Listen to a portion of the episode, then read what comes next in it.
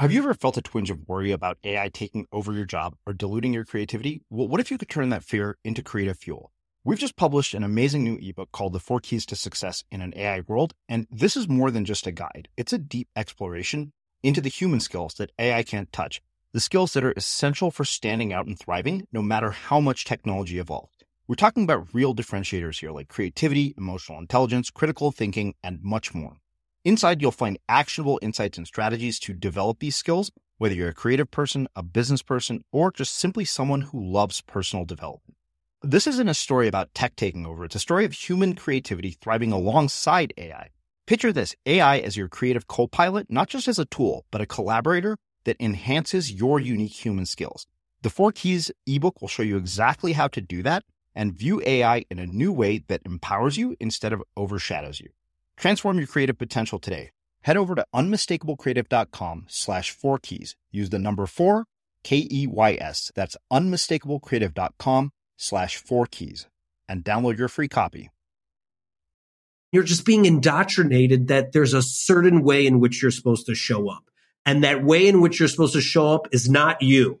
Like, like the, if you're being yourself, you're you're being mischievous, right? You're being right? Yeah. And I think, and this is why I really love the title "Unmistakable Creative," is for you to be creative is almost a rebellion against all of that, all of all of what your teacher said, all of what your parents said, all of what society said all of what like your friends that are telling you like you got to buy a Tesla because everyone has a Tesla. Like everyone is like telling you to live a certain way and for you to then be like no, I'm going to follow my curiosity and just do what I want is such a revolutionary thing these days. And then the most ironic part is then schools will invite you back and be, and praise you for being so creative and then you're like but you didn't help me. You were telling me the whole time not to be this. I'm Srini Rao, and this is the Unmistakable Creative Podcast, where you get a window into the stories and insights of the most innovative and creative minds who've started movements, built thriving businesses, written best selling books, and created insanely interesting art. For more, check out our 500 episode archive at unmistakablecreative.com.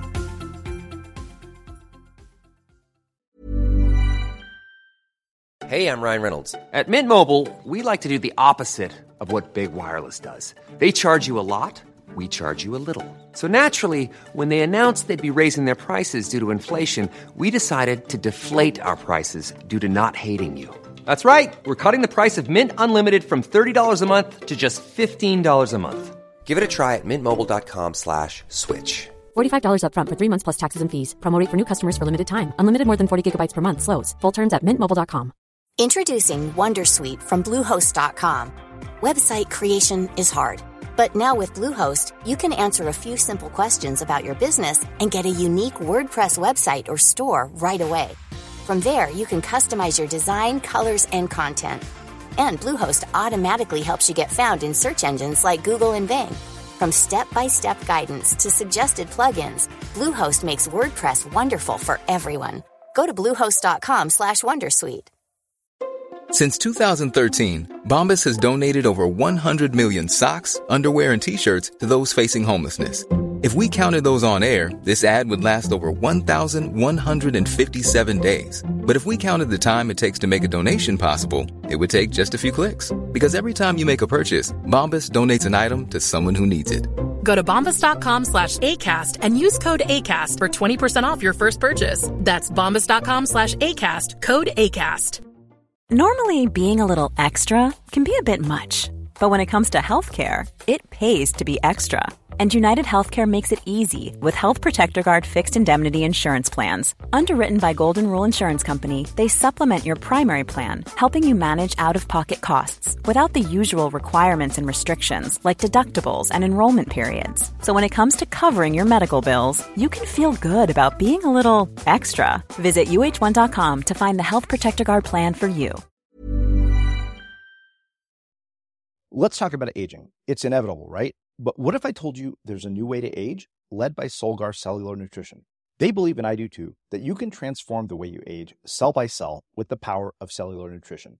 As we age, our cellular function declines. Your regular multivitamins and minerals might not be enough to combat these age related declines, and that's where Solgar Cellular Nutrition comes in. It's formulated with targeted cellular nutrients that work with your body's natural processes deep inside your cells to help you fight cellular decline and promote cell health across three benefit areas.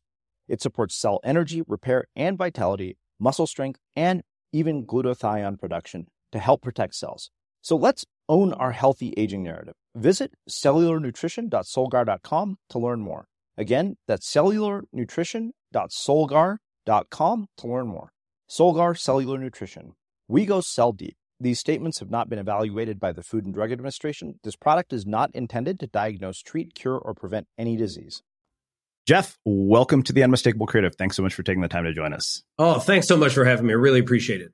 Yeah, it is my pleasure to have you here. So I found out about your work by way of uh, you sending me a message on Instagram.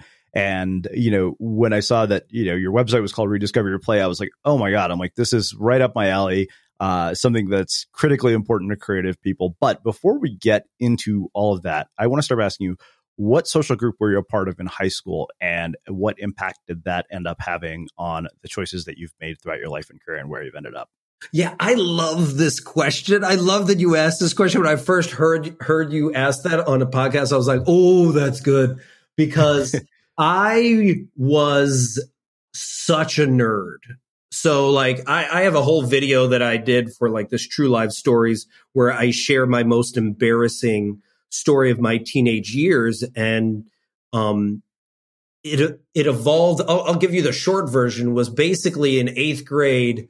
I did whatever I could to become cool, right? So mm. I I'm Filipino and black, so my hair is becomes like a microphone, and I used to steal my sister's Vidal Sassoon mousse and put it in my hair because because all of the cool guys, because I I lived in a predominantly white suburb of Chicago, all had bangs. And it was just like you had to have bangs that you could like flick out of your face. So I converted my fro into bangs that I didn't realize by fifth period mousse dries up and then it just becomes a raccoon's butt that just like emanates from my forehead.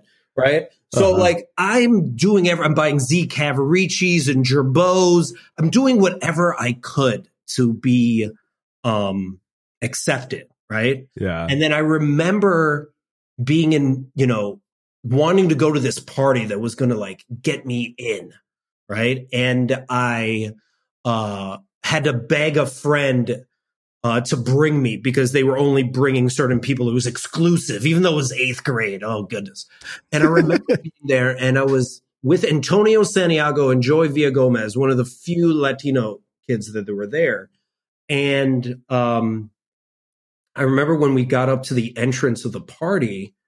Uh, there was a scuffle. There was like a little fight that was going on with some other people that I knew. And it was a fight between the kids that were part of the party, were, were mostly white guys, and like a couple black friends of mine, right?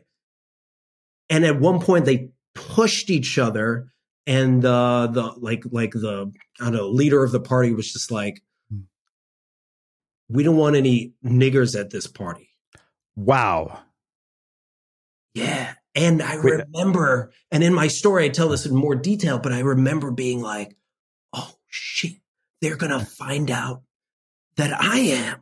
Like, and I, I was thinking the whole time, like, I just want to get in. And it just also made such a pain in me because I was like, like, I wasn't thinking of my friends that were getting kicked out, but I was thinking about myself, right? And then I remember getting up to the entrance after the scuffle and, you know, the guys looked at Antonio, they looked at Joey, and then they looked at me and they were like, you know, who is he, is he with you? And Antonio's like, he's Latino. And I'm like, I'm not, but I just want to get in this party. And they were like, all right. And they just nonchalantly let me in. But that nonchalant was so nonchalant for them, but it was like everything for me.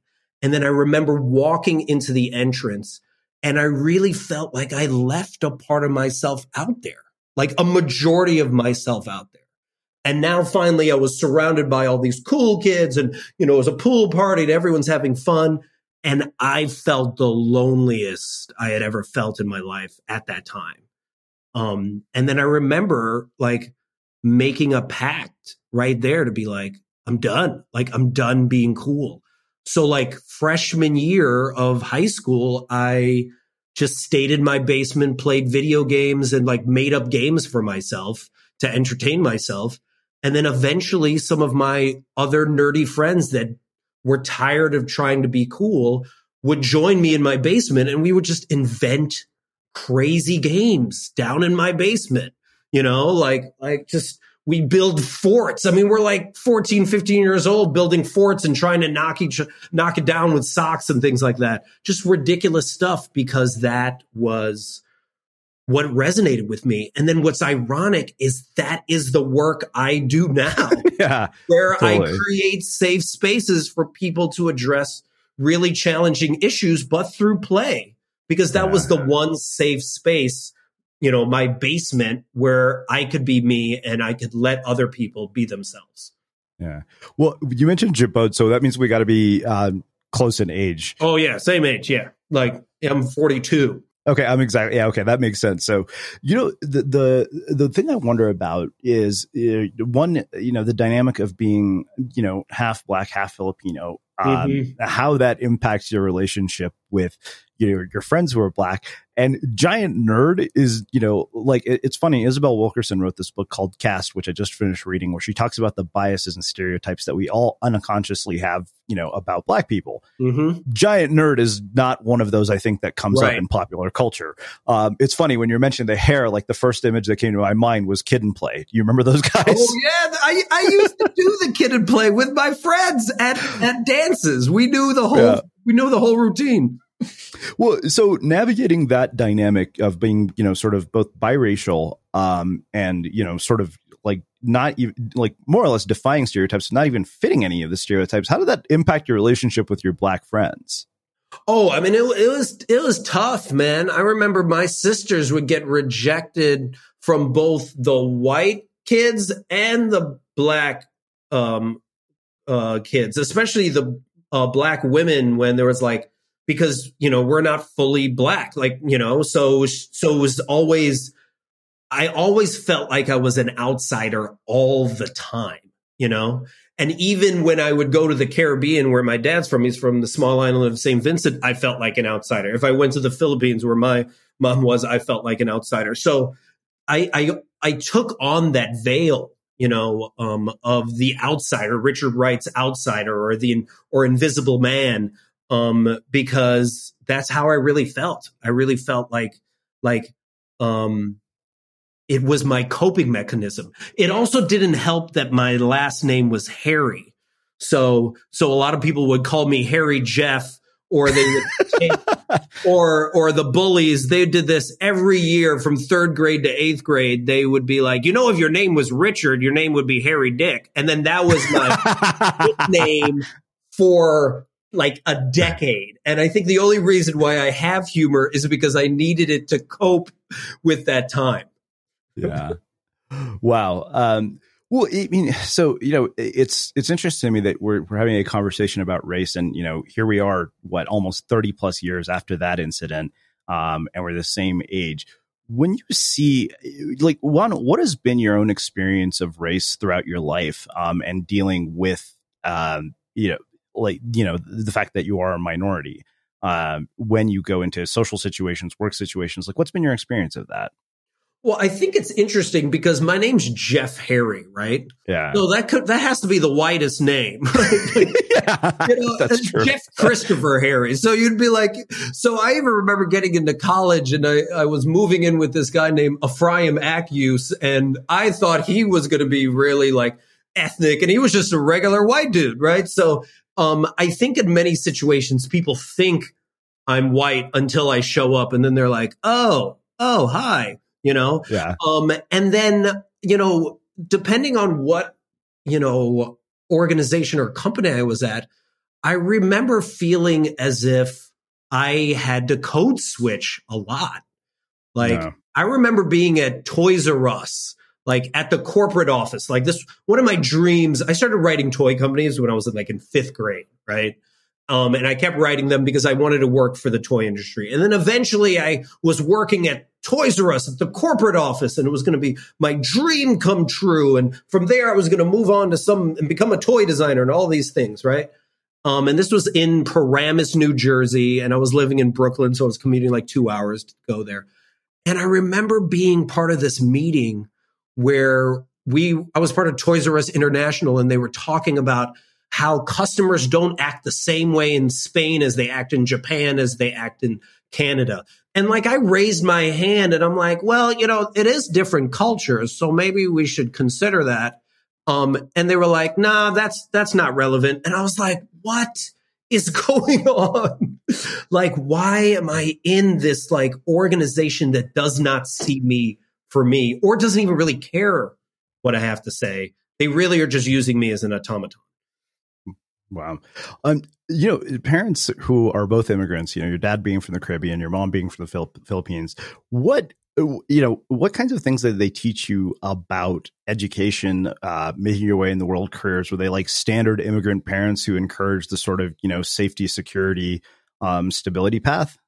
Yes. Most definitely. Like my my mom was a nurse. My dad was a cardiologist. Um you know i think i think um what they tell me about their story of how linear it was of like we did this and we did this we and we did this and then we accomplished all that we wanted. I don't know if that's fully true. I don't know if that's fully true of any immigrant uh, parent. I feel like if we explored that more we'd find out it was a much more crazy you know precarious time. But i remember like because they both came from other countries a lot of times they didn't even know how to explain race to us because they themselves didn't, you know, just ig- almost ignored it. It was just another hurdle that they just had to deal with. Like my dad being a cardiologist um, at a hospital in Chicago, he would get all the black patients back in the 70s because like no one wanted the black patients.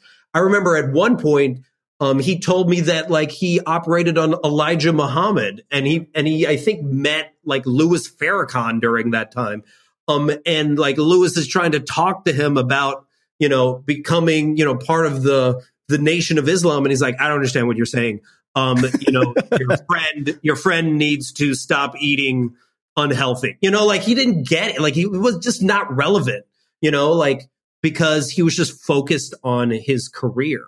So I think when we were struggling with our identity of like who we are, we couldn't really go to them and be like, what should we do about how we feel? Because they'd be like, who cares how you feel? Just get yeah. good grades. you know, like I, I can relate. It's it's funny because you know you don't really I always wonder, you know, like I think if I'd been exposed to most of the ideas that I have um, been exposed to here on Unmistakable Creative in my 20s, I would have written it off as a bunch of new age bullshit. Mm-hmm. And even now, I, you know, I'm guilty of saying that about, and, you know, my roommate says, these are all the books you read. These are often the people you interview. He's like, you know, uh, I mean, you know, I say that somewhat facetiously, but, uh, so, uh, what in the world led you down this trajectory? Obviously, you know, it wasn't linear, which is pretty much the case with every single person I interview. So, how in the world did you get into doing this of all things? So, so the the short version is I wrote toy companies when I was in fifth grade after seeing the movie Big, right? Because he like great movie toys for a living, and I yeah. actually believed if I went to FAO Schwarz and started dancing on the piano, a CEO would start dancing with me and then hire me. Like I believed that was my path, right? Yeah. So I I would write them from 5th grade on my word processor, you know, all the way through high school and I would get rejection letters back because I think they thought I was an adult because I was typing these out and I was sending multiple letters at a time. So I was spamming before spamming was a thing. And I didn't realize that, right? Um, and then eventually a toy company like Cap Toys that made crossbows and catapults wrote me back um like and and told me I should go into mechanical engineering and then I did that. I really shouldn't have listened to them, but whatever. All right. And then I went to Tufts and I remember doing engineering and being like, man, I hate this. This is horrible. like, but, but I need to please my father because he wanted me to be a physician. And if I'm not going to be a physician, at least engineer still fits the bill, right? Yeah. It's still, you know what I'm saying? Like you, Yeah, of course. Doctor, lawyer, engineer. What are you going to do with your life? Exactly. It's just like, it still, it still covers it.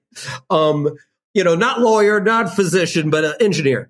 Um, and then I remember um, leaving college and then uh, moving to New York and applying to all these toy companies in New York and getting rejected by so many of them. And then I remember writing a letter to Toys R Us explaining they should open up their their their toys and play with them in in the toy store. And that got me an interview with somebody. Um, and then eventually I got a job with them. And then I remember sitting in my cubicle after having that horrible meeting, you know, where they're, they don't see me for me. Um, and then the, the towers fell like in New York. And I'm sitting in my cubicle and I'm like, I don't want to die in a cubicle. Um, and I remember choosing to leave the Toys R Us corporate office and going to their store um, in Times Square, which was going to be the largest toy store in the world and had a Ferris wheel in it.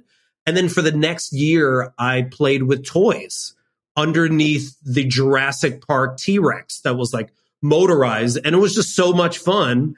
And then I remember trying, after they laid off a bunch of people after Christmas, I tried to unionize the store, um, which was a horrible idea. Um, and then eventually I left New York, went to the Bay, worked for a bunch of other toy companies. And each time I worked for them, I realized like it wasn't what I wanted because they just felt like they were just selling plastic and they weren't actually fun. There was no play to them.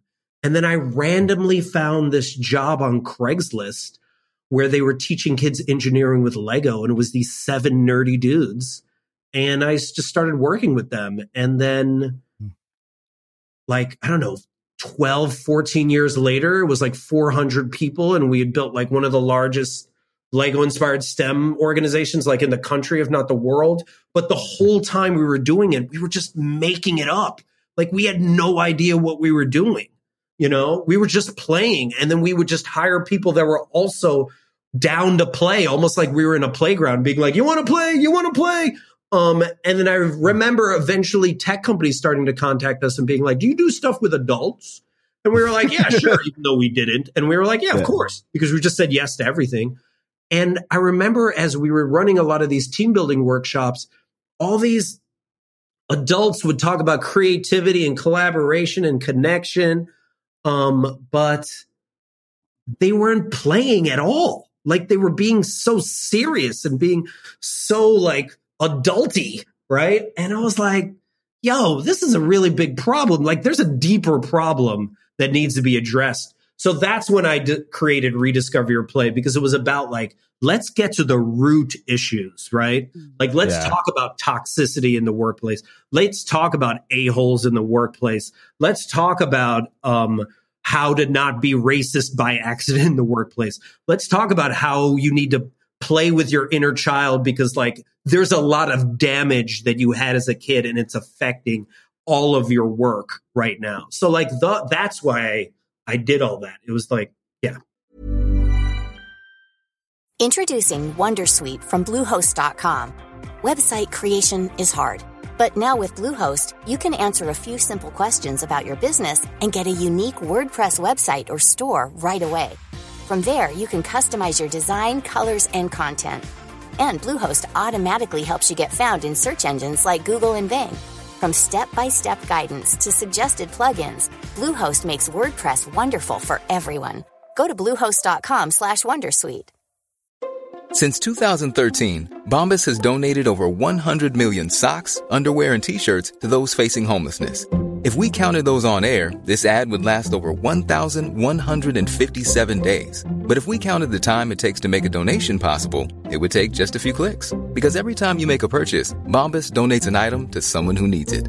Go to bombas.com slash ACAST and use code ACAST for 20% off your first purchase. That's bombas.com slash ACAST, code ACAST.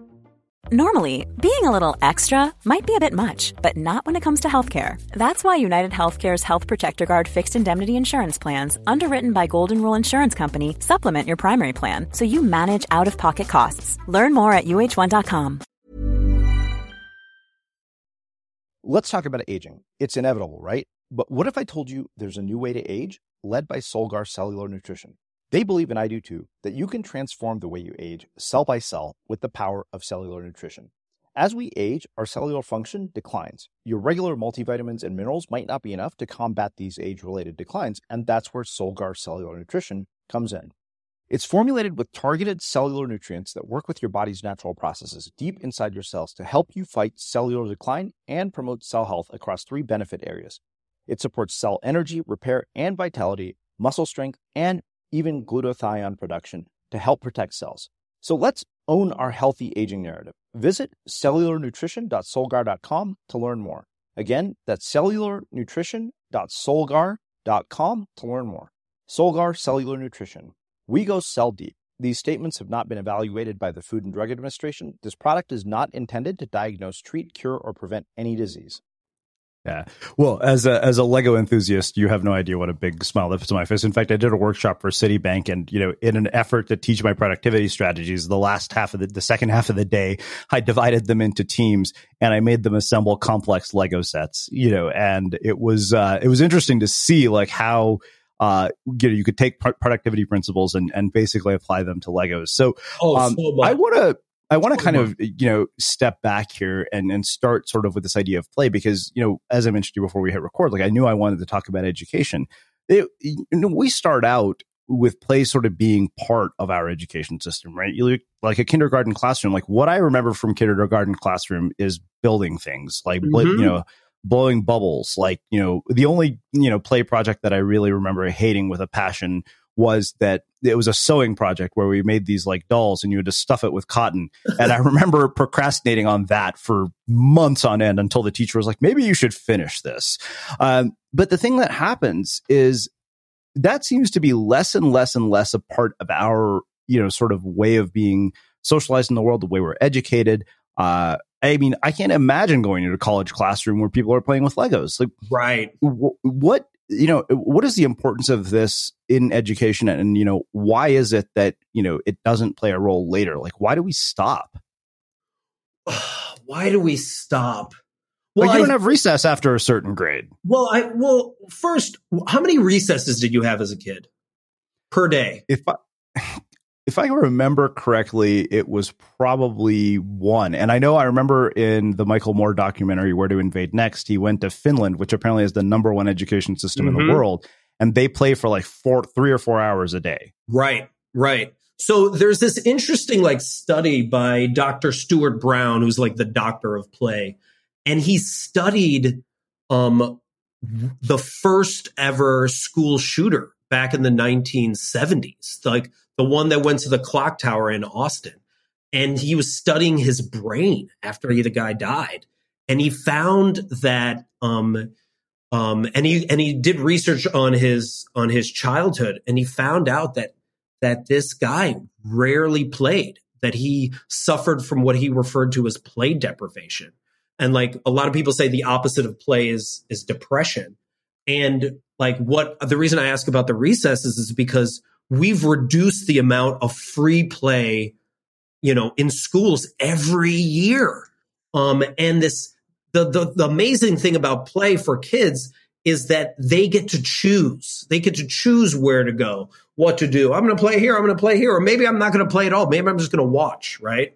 Um, and taking away that, and then on top of that, having parents then then are over scheduling you with like design play you rarely then have the opportunity to like be autonomous, right? And then on top of that, I was just t- saying this to my friend William in another interview where when you are born, all of your parents are constantly telling you what to do. Like they're constantly trying to be careful. Like, be careful. Don't do that. Don't do that. And I think by the time you're like 14 or 15, you've heard 40,000 no's from parents, from teachers.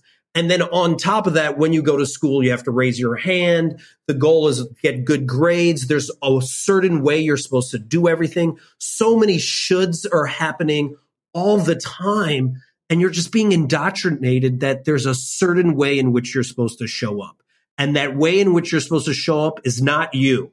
Like, like the, if you're being yourself, you're, you're being mischievous, right? You're being right? Yeah. And I think, and this is why I really love the title Unmistakable Creative, is for you to be creative is almost a rebellion against all of that. All of all of what your teacher said, all of what your parents said, all of what society said, all of what like your friends that are telling you like you got to buy a Tesla because everyone has a Tesla. Like everyone is like telling you to live a certain way and for you to then be like nope no, I'm going to follow my curiosity and just do what I want is such a revolutionary thing these days. And then the most ironic part is then schools will invite you back and be, and praise you for being so creative. And then you're like, but you didn't help me. You were telling me the whole time not to be this. Yeah. So I find that so ironic. Wow. Well, I mean, so for parents listening to this, because you know we have a lot of parents who listen, what would you what advice would you give them uh, when it comes to their children, regardless of age? I mean, they probably range from you know being young to all you know little kids to all the way in high school. Yeah, I would say two things. First, try not to live vicariously through them. You know, as much as they're a reflection on you, they're not you. You know and and one of the greatest gifts you could allow them to have is to figure out who they are. But if you are constantly telling them what they need to do then they never have time. You know uh, second i would tell them like allow them to play more. Like i don't know if you saw the last lecture from R- randy pausch. Yeah, like it was his last lecture before he died you know and one of the things he would say is just like yeah he let my my parents let me draw all over my walls. You know, they let me just do all these things. And because of that, they gave me the freedom to play and figure out what I love. They allowed me to follow my curiosity.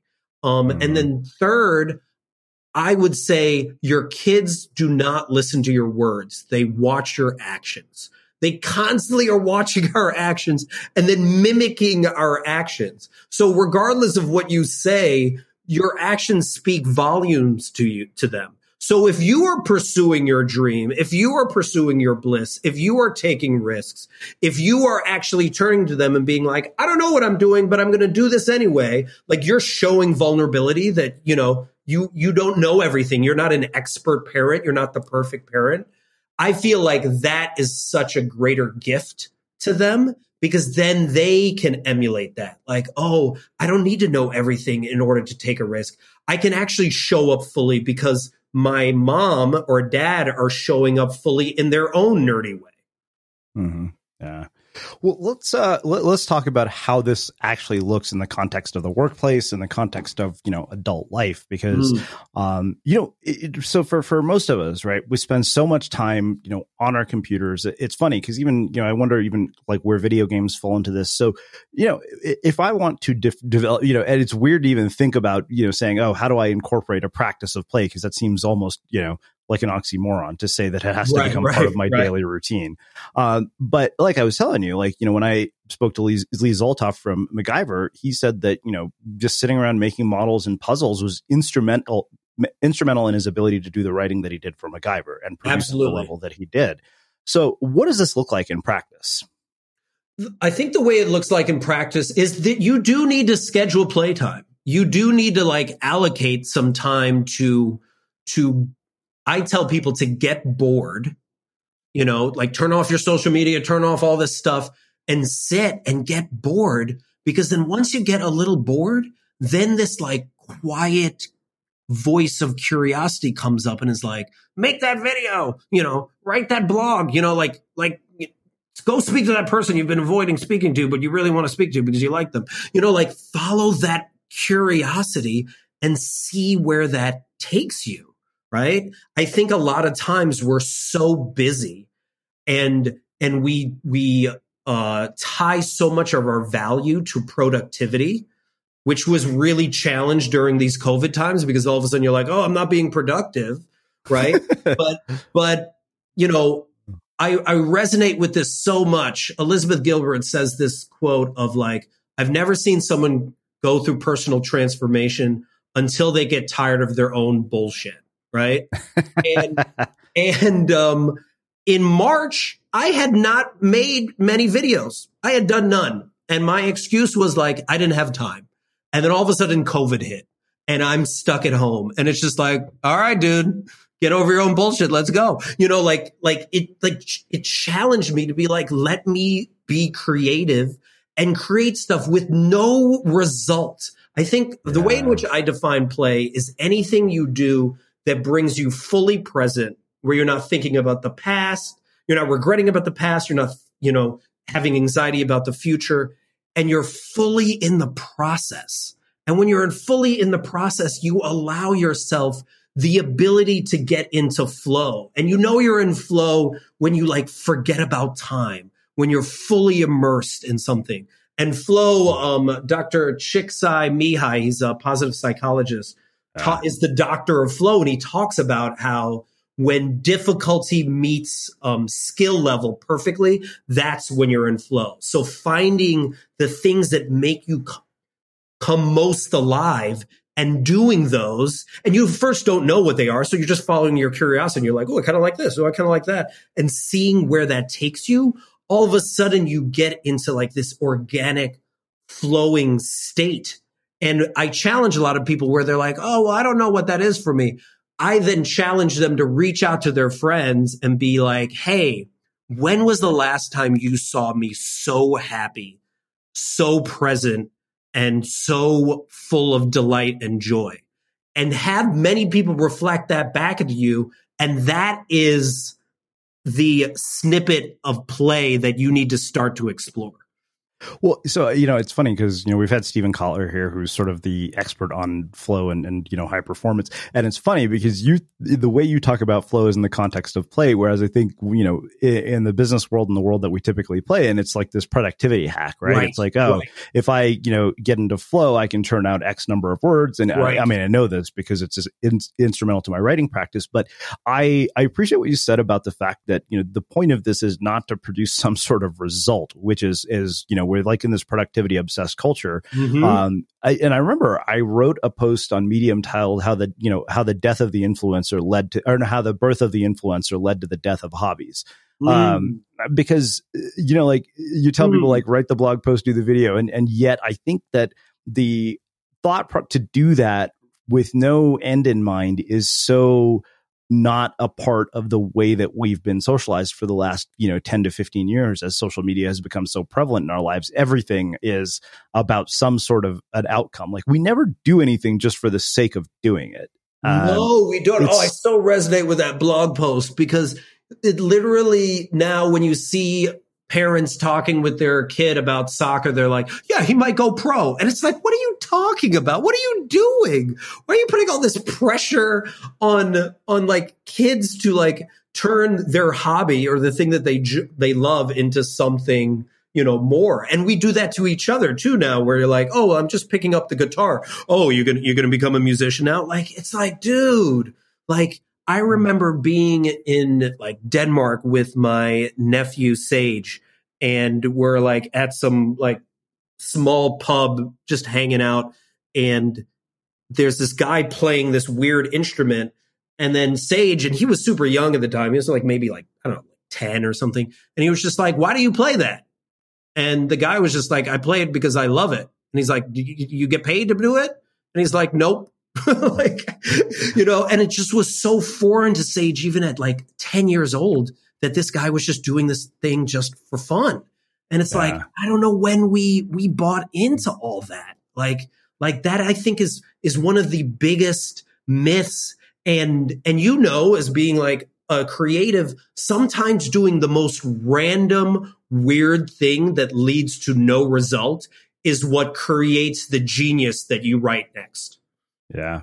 Well, it's funny because I, I remember when the iPhone 11 came out, like I was seeing that people were making these documentaries and I'd always wanted to make a short film. And so I made a documentary about my, the women in my family and what amazing cooks they are called Zero Recipes. And I remember I was like, God, this is the first time in the last probably five or six years, because, you know, between Unmistakable Creative and, you know, raising investor money, writing books with publisher, I was like, wow, the only reason I'm doing this is for fun. Yeah. And it was a blast. Like I, and, and the thing is that, you know, even if you do that thing just for fun, like I learned so many things from that process that I could Right. bring into my other work. Right. Like I Oh. learned a lot about story structure, which is helping me shape narratives on the podcast. Right. And I think when you let go of the results like that and you're so fully immersed in the process and so fully present, then you uh, you open up so many more opportunities of what is possible. And I think when we get so results oriented, we become like a a groomzilla or a bridezilla where if it doesn't turn out this way in this exact perfect like process, then I'm going to be disappointed. And you miss out on all of the other like opportunities, all the cool things that you could possibly do. I, I refer to the play oriented mindset like the travel oriented mindset where you just are saying yes to everything, right? You're like, I'm going to hop on this moped of this random person. And then they take you to some random island. And then on that island is the greatest party. And you, you know, you connect with people and watch the full moon. And then you meet someone that you fall in love with. And you did that all because you said yes. Like that's the magic of, of play and just like pursuing your curiosity. And I think a lot of times we, we cut that off because we want to get something so badly because we want that instant gratification. So, what does this actually look like when you go into like a corporation or a tech company where you're like, I'm here to teach you how to play? Because, you know, I, I don't imagine that that would be, it would be kind of an oxymoron to say, Hey, I'm the guy who is known for play. And then you put up a bunch of PowerPoint slides. Oh yeah, no, no, no one. It's funny because we work with a lot of like tech companies, right? None of them, none of them want to talk about play. They they want to talk about flow. They want to talk about creativity, collaboration, connection. And what's hilarious is like all those words are in the context of play. So a lot of times we have to use the corporate buzzwords of flow and things like that. But then what we really like to tackle um, and I just ran this workshop with my friend Gary in Australia right before COVID. Is we love to tackle really hard issues that they're dealing with. So the workshop we ran in Australia and also at Inbound um, was called "How to Deal with A Holes at Work Through Play," and and that whole workshop is a workshop of understanding where's the toxicity that actually exists in your team how do you address that toxicity? How do you have that hard conversation with that person that is bringing that a-holeness to the to the team and and causing all this strife, right? Um, and we actually have them play that out, right? How do you confront that person's boss? And then also, how do you also look inwards and look at your own inner, you know, we call it so weird. We look at your own inner a-hole, your own inner critic and be like, what, what is it that this person is triggering in me? And what do I need to do to work on myself to set boundaries so that I can set boundaries with this person so they don't treat me the way, you know, um, I've been treated. And when we've run this workshop, we've had people cry and laugh and just feel fully connected with others because first off, everyone's playing. So it's like this safe environment. But then secondly, um, everyone now knows they're not alone, right? Um, and I'm running another workshop with my friend Tashan right now for the uh, HR Virtual Summit um, that's coming up in October. And that's all about like how to not be racist at work by accident. And that workshop's all about putting people in the shoes of a person of color and being like, this is how it feels. This is how it feels when you ignore our suggestion. This is how it feels when you don't recognize, you know, that we might be going through a lot when someone gets shot. You know, like this is this is the this is the experience we're having, and I'm going to bring you into this experience for an hour. Um, and then what other workshop I'm working on right now that's really interesting is where we just cut through all the office politics and just be like, what's the problem? What's the issue? Why is everyone walking on eggshells? Let's ex- let's explore that. So we're always trying to address a pain, but we mm-hmm. do it through an experiential process where they actually get to play. And uh, I it wasn't Einstein that said this quote, even though I attribute it to him. Um, but they say that you can learn more about a person in an hour of play than a year's worth of conversation. And wow. I believe that because kid because the kid self in you sees the kid self in someone else. Hmm. It's funny because I, I, think I feel that way when I'm either you know on the mountain on a snowboarder in the water surfing, mm-hmm. and those are the play. It, it is. It's it's you know that those are my true sort of flow generating activities. And it's funny because really, why do you do these things? And, you know, like both of them are phenomenal exercise. You get in really good shape. And I'm like, yeah, talk to anybody who does these things. And they're like, it's unlikely they'll mention the exercise is one of the benefits. Right. It's like, that's just a convenient byproduct. Right. Right. Like, like surf, you surf, right? Yeah. Yeah, see, I, oh, I love surfing. I wish I actually knew how to surf for real. But there's something so magical about surfing because it really is not about the results. It's so much about like feeling, you know, feeling the energy, feeling the process. It's very like, it can be very woo woo, but from the positive psychology standpoint, it's just like, it's recognizing, being fully present, you know, looking at the patterns and then just, you know, and just fully savoring the moment. And when I talk to a lot of surfers, I feel like they are so much more present with me just because of the play in which they do. Yeah, absolutely. Well, what, so what ends up happening? I mean, you've talked sort of, you know, because I mean, obviously, like these companies are results driven. You know that like that's just kind of the nature of the beast. Um, what what do you actually see as far as the results go afterwards? Well, the results are that I a lot of organizations, um, and more so individuals, feel more empowered to have harder conversations. So they're willing, like, we'll come back to an organization, be like, so how have, you know, like, how's, how's the toxicity levels? How high are they in comparison to how they were before, right? Um, how comfortable are you now in being able to speak up at a meeting that you didn't feel like you could speak up at earlier? You know, or um, how is the turnover of your people of color at your organization since we started running these workshops with you? How much more aware are your HR staff and how many more conversations are they having with black and brown folk about how to create a more inclusive workspace? So those are the results. The results are, are people are taking more risks and they're having more conversations that are more vulnerable.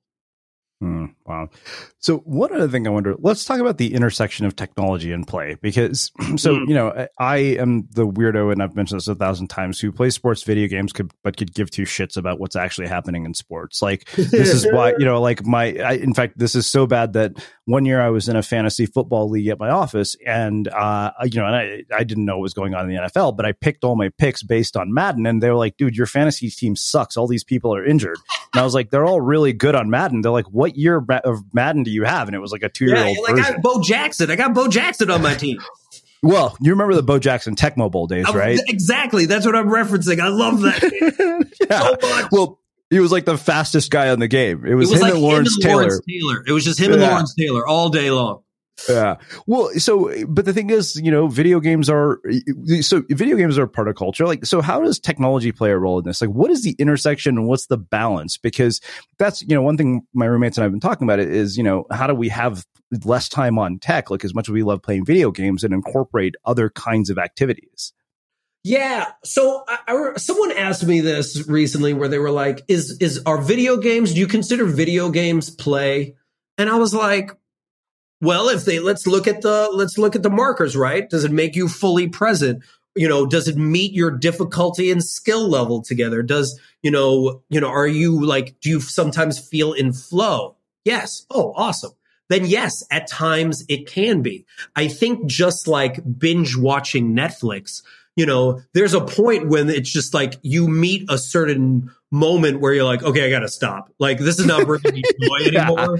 This is just this is just me feeling like so much pain like i've like i've eaten too many cheetos. Like there's you know so i think with everything it's more of the the moderation and also really asking yourself like why are you doing it? How do i feel when i'm doing this thing right? Yeah. when when you're on like there's there's there's ways of showing up on social media where it could be healthy where you show up you say hi to a bunch of your friends um, you know, you create really cool stuff and then you get off. And then there's unhealthy social media where you show up and you just scroll for the next four hours, right? So it's mm-hmm. just like it's it's like anything. How do you want to show up in that space? And and asking yourself, you know, I would challenge people when they're like on their phones or playing video games at some point asking like, okay, is this still bringing me joy right now? Because if it's not, then stop and do something else, you know? And I feel like that's kind of, that's it with anything. It's just like there's a moderation, but also there's a humility of being like, I'm not going to be happy all the time. I don't need to be, right? But I can always follow my curiosity. I can always like explore stuff. And when I don't like it, then I move on to something else and then I come back to it. And I think a lot of times we're constantly looking for the silver bullet that's going to make us happy all the time. But you don't actually want that. You don't want the whole buffet all at the same time, right? Like you actually want to be hungry. So you look forward to the food. So I feel like that is how people need to embrace technology. Yeah. I love that. It's funny. I was thinking, I was like, oh, you know, my moments when I'm getting irritated is when I'm down by 25 points in a game. Exactly. Okay. Exactly. You're like, should I close this game? Should I just quit? Maybe I should just quit. Yeah. Well, let's let's. I, I, want to ask you one more question, and this is just out of, of morbid curiosity. As somebody who just hung up Dr. Seuss quotes in my office, like with a um, decal from one of the quotes that I loved about reading, what what role does environment play in all of this? Because I feel like you can actually create an environment that causes this naturally. Like if you talk about, I remember when we had Elle Luna here. Uh, you know, she was talking about working at IDEO, and she was like, IDEO is a place that ta- mm. is a you know the culture of IDEO is that these are a group of people who take their play very seriously. Mm-hmm. So, what's the question? I guess you know what role does creating the environment uh, play in all of this, and how do you create an environment that naturally happens? Like, I mean, you could do stuff like keep you know even design schools, right? Apparently, they have like building blocks just lying around for people to screw around with or tinker with, or you know Rubik's cubes on your desk, that kind of stuff. So, what role does environment play, and how do you create an environment that? Yeah, I think the environment. I mean, as much as like you know having ping pong tables and having like certain you know, chairs and, you know, and, and like a slide that goes down in Google. As much as those play some role, I feel they don't play as much of a role as much as giving freedom for people to show up and play however they want to. So I remember mm-hmm. being at, um, I forgot the company that, that does League of Legends. And we were running some event for them. And then at the end of the event, it was like 10 30, 11 p.m. at night. And this was like a Friday and nobody left. They all went and played more League of Legends together. Like there was like this, it was more the atmosphere of like all these nerdy people being like, I just love hanging out with you because you're so, because you're just like me. And I think a lot of organizations need to be thinking about how are you creating when I say environments, opportunities for people to be playing, experiences for people to be playing, fostering that, like having, like, I really did appreciate that, that Google at one point allowed their staff to pursue um, another project that had nothing to do with their work just because they were curious about that. Creating those opportunities, I think, are mo- even more important than the stuff that's around. The stuff is yeah. great, but it's more really challenging your leadership to be like, how much of a playful environment are we creating? Do like asking the the lowest person on the totem pole, do you feel you can express your opinion at a meeting? Do you feel you can actually take a risk here? Or or are you just pretending to be someone that you think I like? Hmm. And exploring that more will create a much more authentic, playful environment for people to actually actually show up fully. Mm, I love that. It's funny. I think I'm going to have to finally order that Lego set that I've been hesitating on after our yeah, conversation.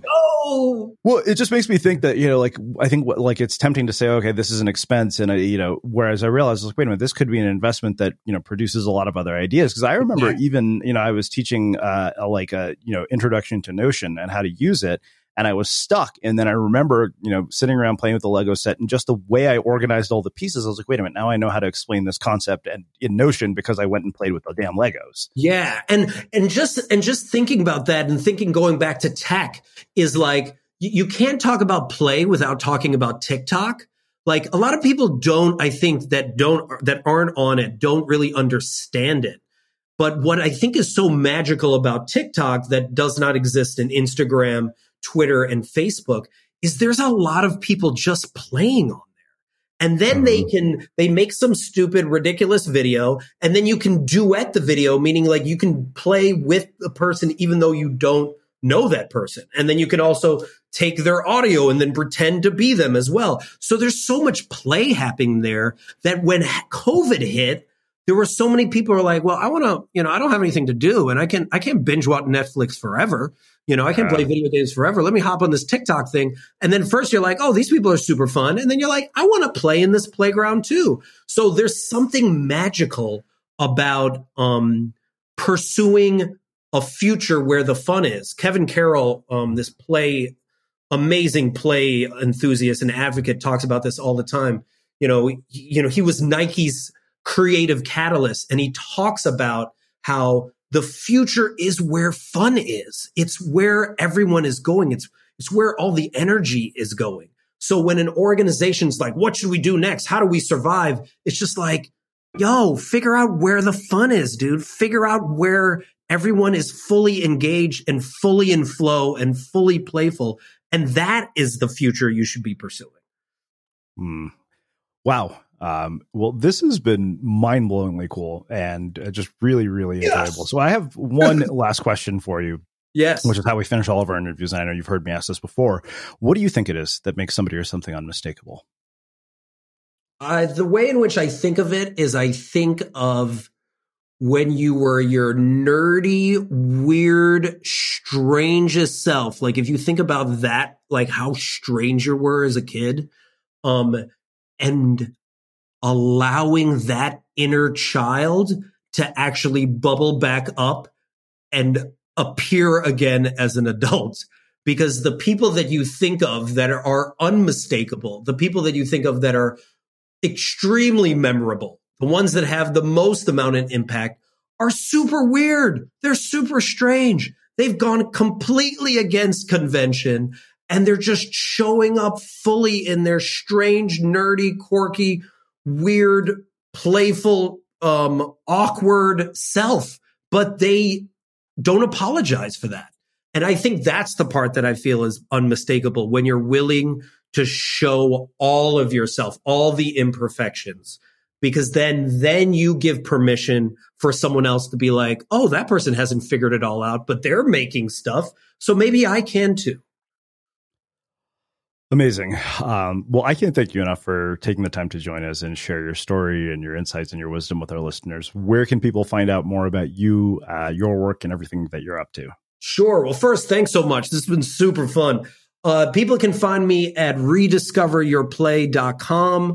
Um, also, I recently uh, wrote um, or contributed to an article in the New York Times called How to Add More Play to Your Grown Up Life, Even Now. So if you just go to New York Times and type in play, it should pop up. And then I make a lot of my ridiculous videos on my um, Instagram page, uh, which and the handle is Jeff Jeff Harry plays J E F F H A R R Y P L A Y S, and that's the handle for Twitter, TikTok, YouTube, Instagram, all of it. Awesome. And for everybody listening, we will wrap the show with that. Thank you for listening to this episode of the Unmistakable Creative Podcast. While you were listening, were there any moments you found fascinating, inspiring, instructive, maybe even heartwarming? Can you think of anyone, a friend or a family member who would appreciate this moment? If so, take a second and share today's episode with that one person because good ideas and messages are meant to be shared. Have you ever felt a twinge of worry about AI taking over your job or diluting your creativity? Well, what if you could turn that fear into creative fuel? We've just published an amazing new ebook called The Four Keys to Success in an AI World. And this is more than just a guide, it's a deep exploration into the human skills that AI can't touch, the skills that are essential for standing out and thriving, no matter how much technology evolves. We're talking about real differentiators here like creativity, emotional intelligence, critical thinking, and much more. Inside, you'll find actionable insights and strategies to develop these skills, whether you're a creative person, a business person, or just simply someone who loves personal development. This isn't a story about tech taking over. It's a story of human creativity thriving alongside AI. Picture this AI as your creative co pilot, not just as a tool, but a collaborator that enhances your unique human skills. The Four Keys ebook will show you exactly how to do that and view AI in a new way that empowers you instead of overshadows you. Transform your creative potential today. Head over to unmistakablecreative.com slash four keys. Use the number four, K E Y S. That's unmistakablecreative.com slash four keys and download your free copy.